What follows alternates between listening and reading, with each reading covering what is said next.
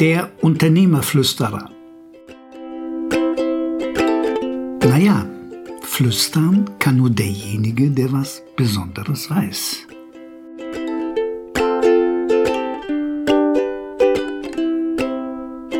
Guten Tag, meine Damen und Herren, liebe Freunde des Unternehmerflüsterers. Ich freue mich heute besonders, wieder ein Interview führen zu dürfen mit einem Unternehmer. Und ich denke, wir werden einiges von ihm lernen können, allein weil er eine bunte Vita hat und Dinge macht und gemacht hat, die nicht so gewöhnlich sind. Ich begrüße heute Herrn Gerhard Schröder der sicherlich nicht verwandt ist mit unserem Ex-Bundeskanzler? -Ex Doch. Aha.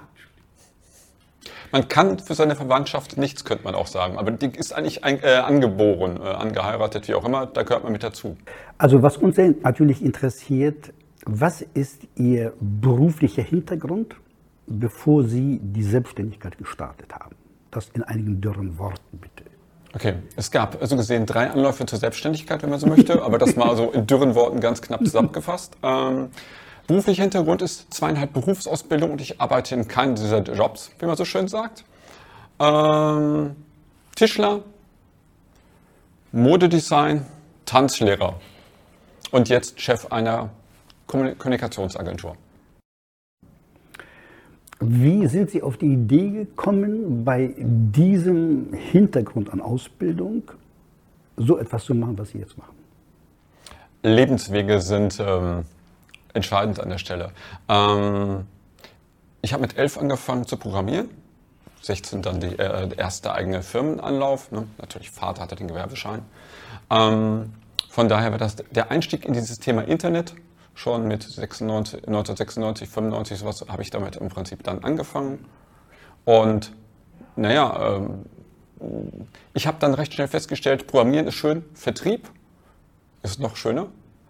Und ähm, irgendwann hat mich so gesehen gestört, wie kann ich Produkte noch besser verkaufen? Äh, wie kann ich Verkaufsgespräche technologisch besser unterstützen? Daraus ergab sich das, was wir heutzutage machen. Okay.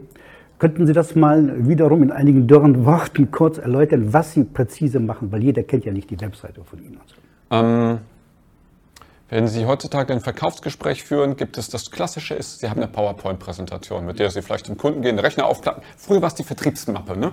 Mhm. So der Außendienstler, der irgendwie hinkommt. Ähm, nun hat sich äh, gerade in den letzten Jahren ja ähm, das Verkaufsgespräch auch sehr viel in Richtung Remote-Situationen verlagert. Also Teams, Zoom, wie auch immer. Ähm, das heißt natürlich auch dann, die Verkaufsunterlagen müssen sich an der Stelle ändern. Mhm. Ja? Und äh, das ist ein Part, wo wir sehr stark unterwegs sind. Das heißt, Sie brauchen in der, für die PowerPoint besseres Bildmaterial, vielleicht kurze Videoclips. Ähm, Sie benötigen vielleicht sogar direkt 3D-Inhalte, um Sie das Verkaufsgespräch, um Ihr Produkt zu visualisieren zu können. Das ist das, was wir tun. Wir sorgen dafür, dass ein Produkt nicht nur vielleicht selbst gezeigt, sondern was bewirkt das Produkt? Den Kunden Nutzen darstellen, visualisieren. Das ist das, was wir schwerpunktmäßig tun. Das ist interessant für mich. Was heißt, was bewirkt, welche, also gehen Sie gleich bei der Konzeption mit dem Kunden hin und sagen, erstmal wollen wir sehen, welche Wirkung soll das Produkt des Kunden erzeugen und Ihre Arbeit ist dann die Unterstützung dieser Wirkung? Meistens erklärt mir ein Kunde sein Produkt oder seine Dienstleistung natürlich in seiner Fachsprache. Ähm, häufig ist es so, dass ich als erstes versuche, ein völlig alltägliches Beispiel zu finden und mit dem Kunden dann äh, durchzusprechen. Manchmal in Form einer kleinen Geschichte, die scheinbar erstmal gar nichts mit meinem Thema zu tun hat. Äh, und äh, häufig wird es dazu, dass ich ähm, dann auch Rückfragen stelle und herausfinde, habe ich die richtige Geschichte erzählt? passt die Geschichte wirklich zu dem, was du mir genannt hast? Mhm.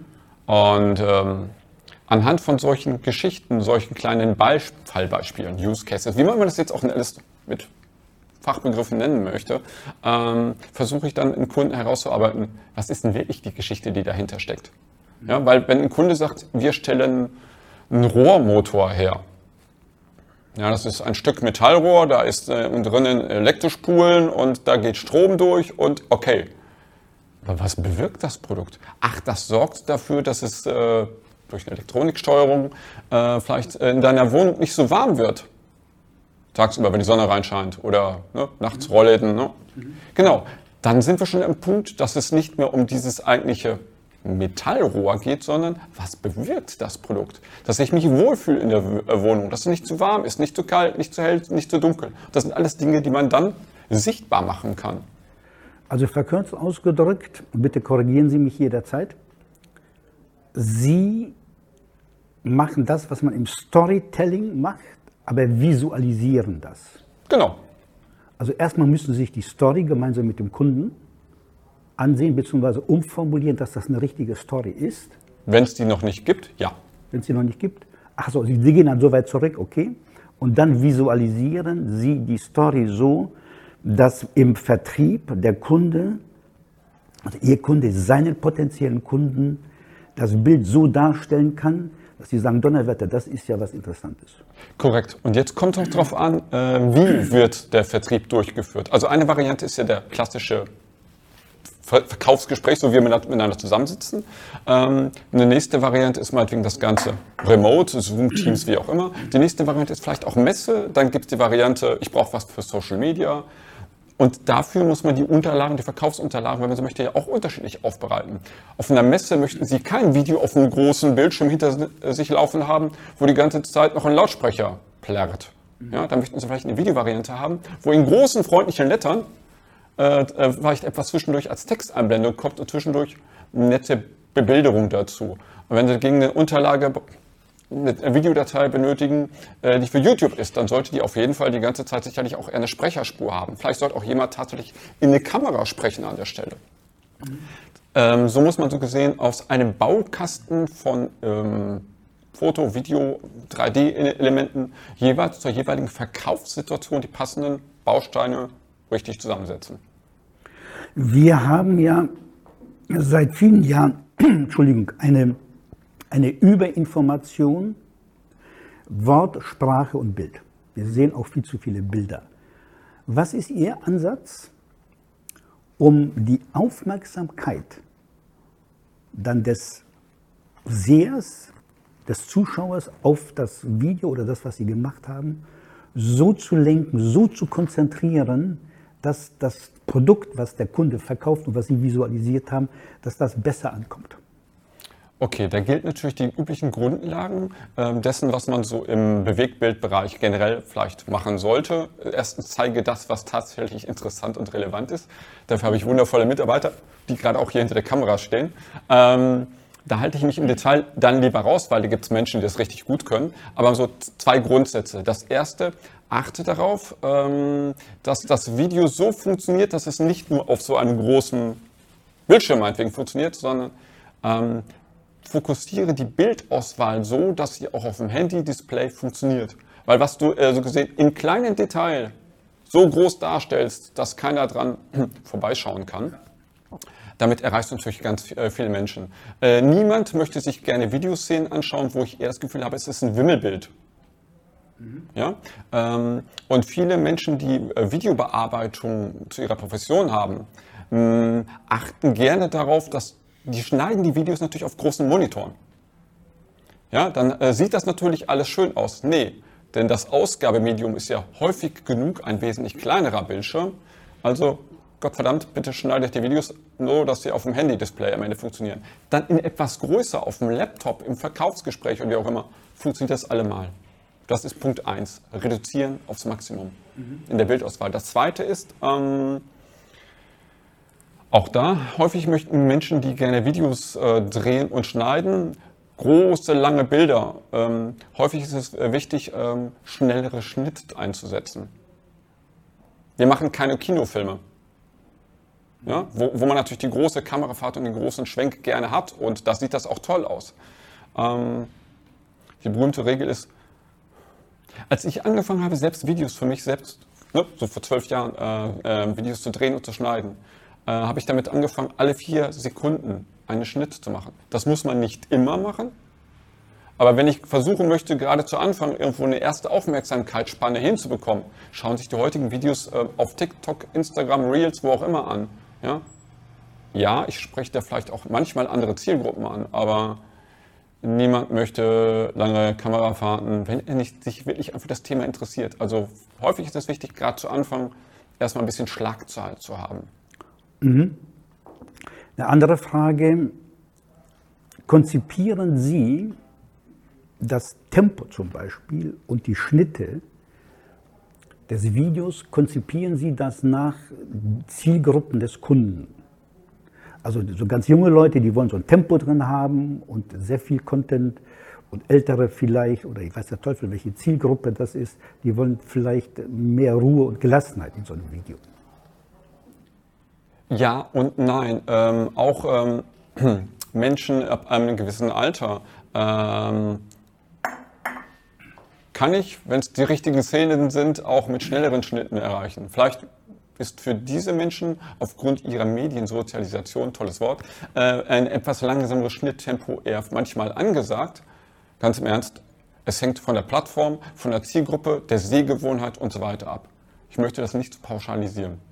Okay, aber dann haben Sie ja die Frage, hm, sagen wir, sehr umfassend beantwortet, dass Sie das schon zielgruppenspezifisch machen. Aber ja. Mhm. Weil das ist etwas, was sehr vielen Leuten, finde ich, immer gefehlt hat und immer fehlen wird, die, ähm, die die Aufmerksamkeit nicht haben für die Denkart der Zielgruppe. Weil da kann ich die ja nur abholen. Ich, genau. ich habe immer so ein schönes Beispiel. Ich war mal in einer Präsentation zu einer Zeit, wo man noch äh, alles mit Overhead-Projektor und so weiter gemacht hat. Das ist 20 Jahre her. Ich habe einen Kundenbetreuer und eine Kundenbetreuerin als potenzielle Betreuer mitgenommen. Äh, wir waren beim Finanzchef einer Firma mit 600 Millionen Umsatz, damals von Euro. Und wir kommen in sein Arbeitszimmer rein und der Besprechungstisch von ihm war gedeckt mit Kaffee und Keksen und so, Wasser. Und da war mir sofort klar, der will keine Präsentation hören, der will reden. Und die größte Mühe, die ich hatte, war, meine beiden Mitarbeiter davon abzuhalten, eben die Präsentation, die vorbereitet war, natürlich, um die Ohren zu stülpen. Und das meine ich mit dieser, mit dieser Sensibilität für das, die Bedürfnisstruktur der Zielgruppe. Ich kann Ihnen auch so ein Beispiel geben, das war aus dem Jahr 19, 1999. Ähm, der eine oder andere kennt vielleicht Elon Musk. Elon Musk hat jetzt ja eine Firma, was mit Raumfahrt und macht Elektroautos. Davor hatte eine andere Firma, das ist dann PayPal geworden, das weiß der eine oder andere auch. Ja? Davor hatte er noch eine andere Firma. Diese erste Firma äh, hat ähm, ein Internetportal, im Prinzip, sagen wir es mal einfach gesagt, mit einer Landkarte für Kleinanzeigen. So was ähnliches wie eBay, ganz grob umschrieben. Ja? Und die haben dieses äh, Produkt wiederum an Tageszeitungen verkauft. Also die Kunden waren die Tageszeitungsverlage. Damals kam eine Mitarbeiterin dieses ersten Unternehmens nach Deutschland. Das war eine Deutsche, zufällig von einer Nachbarschule von mir. Also ich, wir saßen so uns dann gegenüber. Ich so, wir kennen uns doch von früher. ähm, das nur so am Rande. Ähm, sie kam, kurzes Gespräch, Tässchen Kaffee, miteinander gequatscht. Sie hat dann ihren Laptop aufgeklappt und hat jetzt nicht den PowerPoint, sondern hat ein dreieinhalbminütiges Video laufen lassen mit Ton, wo jemand etwas erzählt hat. Und ich fand 1999, ich war da schon mit Internet und allen Medien relativ äh, fit, ich fand es aber im Rahmen dieser Art von Verkaufsgespräch eher befremdlich. Ich hätte jetzt erwartet, dass diese Person, selbst wenn ein Bewegtbild läuft, dass sie dazu spricht, weil es ist ja ihre Aufgabe, jetzt das Vertrauen aufzubauen, den Kontakt zum Gesprächspartner zu halten. Darum, ähm, wir machen heutzutage preisgekrönte PowerPoint-Präsentationen, auch mit Videos drin und so weiter. Ähm, es ist ganz wichtig, dass dazu dann keine Tonspur läuft, auch keine Musik, nichts, sondern der Verkaufsmitarbeiter, salopp, salopp formuliert, hat dazu zu quatschen. Es ist seine Aufgabe, äh, die, ähm, die Wichtigkeit seiner Person und die Kompetenz so gesehen auch auszustrahlen und dem Gesprächspartner herüberzugeben. Das geht nicht, wenn jetzt aus dem Video schon irgendeine Audiokonserve läuft. Mhm. Okay, vielen Dank. Wie gestalten Sie den kreativen Prozess, damit die Mitarbeiter, so haben glaube ich jetzt 17, mhm. damit die Mitarbeiter sich individuell auf das Anforderungsprofil Profil des Mandanten, das mal so technisch auszudrücken, einstellen können und da diesen Ideenreichtum produzieren können, weil sie können ja nicht nach Schema F arbeiten. Natürlich haben sie eine Grundstruktur, mhm. aber das ist mehr eine technische Grundstruktur. Aber sonst wird ja sehr, sehr viel Ideenreichtum da rein, um das Ding auch mal so zu machen, wo der Kunde sagt, bang, jetzt, jetzt habe ich etwas, was mir richtig toll gefällt. Mhm. Wie gestalten Sie das intern? In der Regel läuft es so. Wir hatten eben darüber gesprochen, es gibt dieses Erstgespräch, was ich mit dem Kunden vielleicht auch einfach alleine führe. Und ähm, danach gibt es bei uns eine interne Runde, wo ich mit meinen Worten dieses Gespräch nochmal wiedergebe. Mhm. Das führt in der Regel dazu, dass meine Mitarbeiter sagen, ich habe da noch mal eine Frage, so ein bisschen wie Columbo. ähm, manchmal auch zwei oder drei Fragen und ich dann ähm, ergänzenderweise aus dem Gespräch nochmal ähm, zusätzliche Inter äh, Informationen vielleicht auch ähm, interpolieren muss. Mhm. Motto, mit meiner Vertriebserfahrung, wie auch der Kunde tickt, wie seine mhm. Kundenstruktur tickt und so weiter, äh, gibt es von mir eine Ergänzungsinformation, also die Vertriebsergänzung äh, äh noch dazu. Und ähm, meistens kann ich äh, noch zwei, drei andere Beispiele geben, kann sagen, so ähnlich wie wir das bei dem Kunden gemacht haben, so ähnlich ist die Aufgabenstellung auch an der Stelle. Da ist es so ähnlich wie ein bisschen wie da. Mhm. Und in der Regel gibt es danach nur noch eins. Ich ziehe mich zurück und überlasse dem Team, findet ein, zwei oder drei Lösungsvorschläge, kommt mit diesen Ideen nochmal wieder im ersten mhm. Schritt zu mir zurück. Und ich sage, mhm. das ist gut gedacht, funktioniert aber gar nicht, weil an der Stelle, das ist gut an der Stelle und dann packen wir daraus noch mal eine Nummer zusammen, die man tatsächlich als Idee, als Vorschlag dem Kunden präsentieren kann. Und meistens funktioniert dieser kreative Part mit dem Bauchgefühl, wie Vertriebsgespräche funktionieren, sehr gut zusammen, dass ich sagen kann, damit gehen wir zum Kunden. Mhm.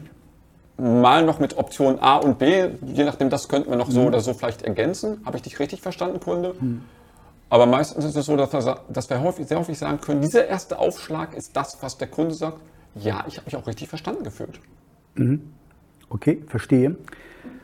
Noch eine Frage. Die, das Team entwickelt mehrere Optionen. Habe ich das mhm. richtig verstanden? Ja.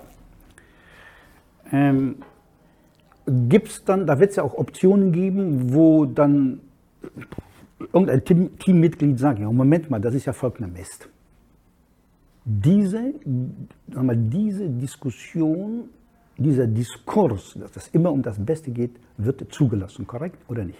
Jo, manchmal kann ich sagen, weißt du was, wenn du so davon überzeugt bist, mach noch einen Ergänzungsvorschlag dazu, den wir als Option nach dazu packen. Mhm. Äh, und manchmal, äh, man kennt das aus, äh, wenn man mit Kunden schon äh, soweit kennt oder die Organisationsstruktur richtig einschätzt, dann weiß man, Stichwort Konzernstrukturen, du hast vielleicht an der Stelle recht, wir können das vielleicht als Option noch, Option noch reinbringen. Lass uns darauf auf einen Kaugummi wetten. Ich sage dir, das wird aus folgenden Gründen vermutlich am Ende nichts werden. Aber okay, wir schmeißen es mal mit, äh, mit diesem Hut extra in den Ring.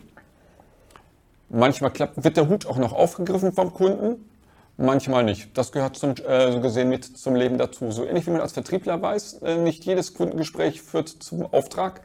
Äh, gehört es auch zum kreativen Part mit dazu zu sagen, komm, lass uns die äh, Ringe mal so gesehen in den, in den großen Kreis werfen, wir schauen mal, welcher landet.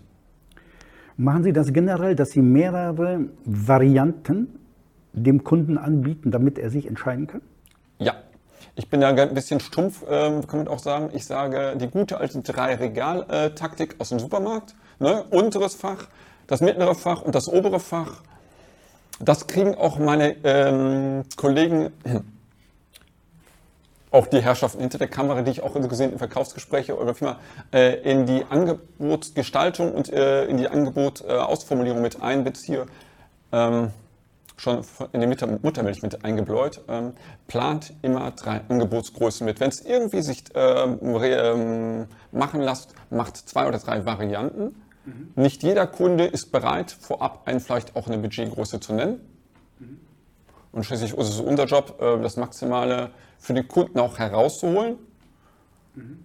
Das ist ein Geben und Nehmen. Das heißt natürlich auch manchmal dazu zu sagen, okay, der Kunde, Kunde ist auch für das und das vielleicht noch gut. Das können wir uns noch denken, das könnte er auch noch gebrauchen. Mhm. Manchmal auch schon im Voraus denken. Motto, Auftraggeber ist Abteilung A, Abteilung B könnte folgende zusätzliche Optionen noch brauchen. Okay. Dann packen wir das noch mit da rein, mit einem klaren Hinweis, das ist vielleicht für die Personalabteilung noch interessant oder für jene oder jene andere Abteilung. Motto, wenn wir schon mal drehen oder Fotos machen oder dieses oder jenes machen, könnte man mehr draus holen. Für den Kunden, ja klar, heißt natürlich dann auch äh, entsprechend einen äh, äh, etwas größeren Umsatzanteil für uns. Die Kreativität der Mitarbeiter, die ist ja nicht unendlich. Wie gehen Sie als Unternehmer vor, um ein gleichmäßiges, hohes Qualitätsniveau zum Thema Kreativität und Ideenreichtum zu erhalten oder zu verbessern? Und oder? Und oder. Zwei Dinge. Erstens, äh, ich bin selbst ein Spielkind. Das heißt, ich komme immer wieder, ich versuche technisch gesehen auch am Ball zu bleiben. Äh, manchmal ist es so, dass Mitarbeiter sagen, äh, du, da ist folgende äh, technische Idee, da haben wir, da haben wir mal Bock drauf. ähm, die andere Variante ist, ich habe eine technische Idee und sage, da habe ich mal Bock drauf.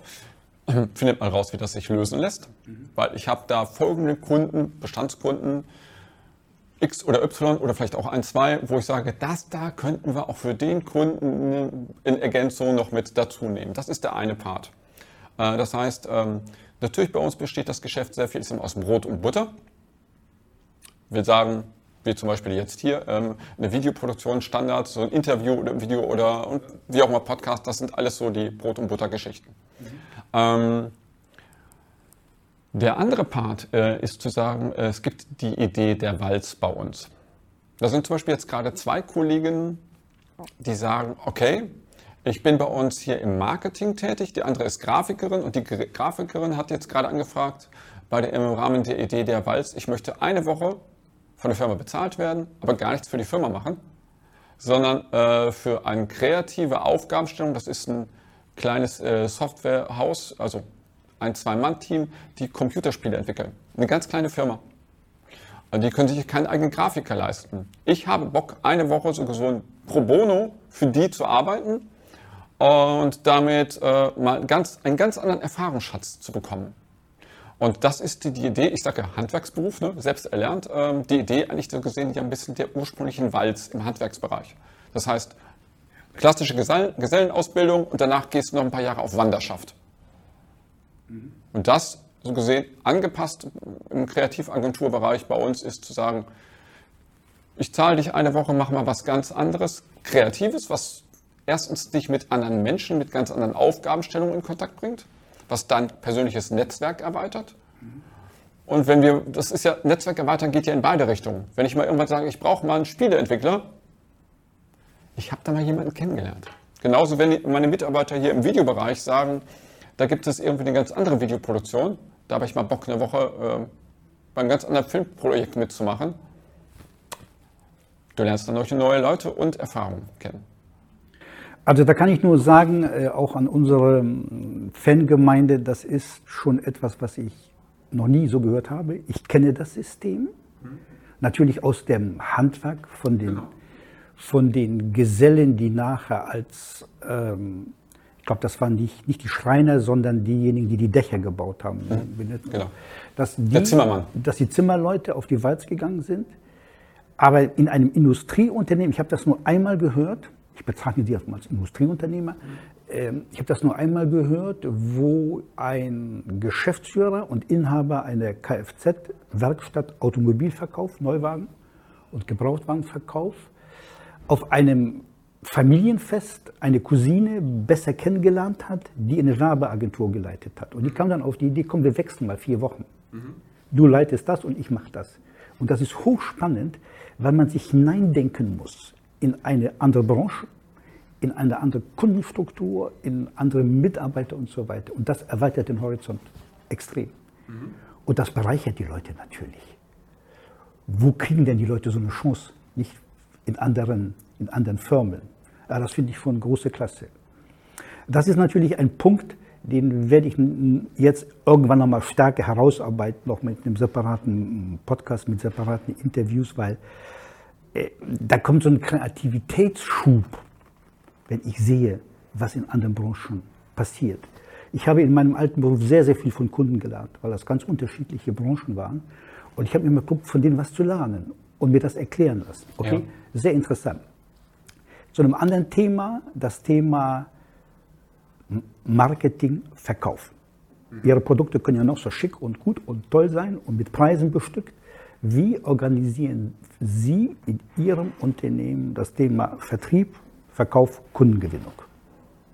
Wenn, Sie, wenn das hier irgendwelche Geheimnisse sind, die man den, den Konkurrenten ver verraten würde, dann müssen wir die Frage nicht beantworten, bitte schön. Nö, äh, es ist keine Geheimnisse. Es ist das, wie ich denke, wie das heutzutage Verkauf funktioniert.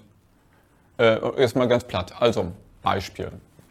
Gestern war ich auf einer Veranstaltung, Fachmesse, internationale Fachmesse in Frankfurt.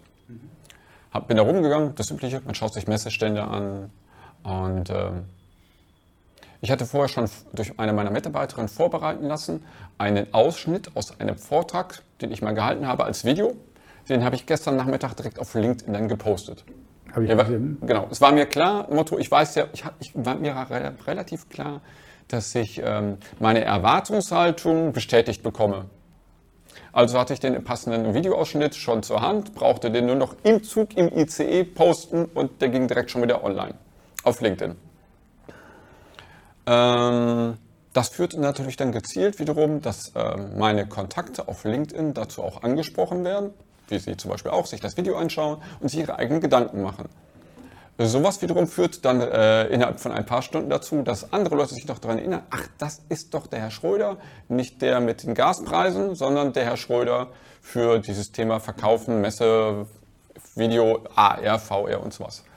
Ja, äh, direkt kriegte ich eine Kontaktanfrage wiederum von einem Herren und äh, im Zug habe ich schon mit ihm direkt in der DB-Lounge, äh, Deutschen Bahn-Lounge, habe ich mit ihm schon telefoniert. Während ich im Zug saß, habe ich dann angefangen mit Mitarbeitern schon zu telefonieren. Wir sind gerade dabei, das Angebot schon schriftlich zu, auszuarbeiten, damit wir das vielleicht heute Abend schon rausschicken können. So funktioniert für mich zu einem Teil Verkaufen. Ist das jetzt ein Idealfall, ein Standardfall oder ist das ein Glücksfall? Das ist bei mir, so wie ich häufig Vertrieb mache, der Standardfall.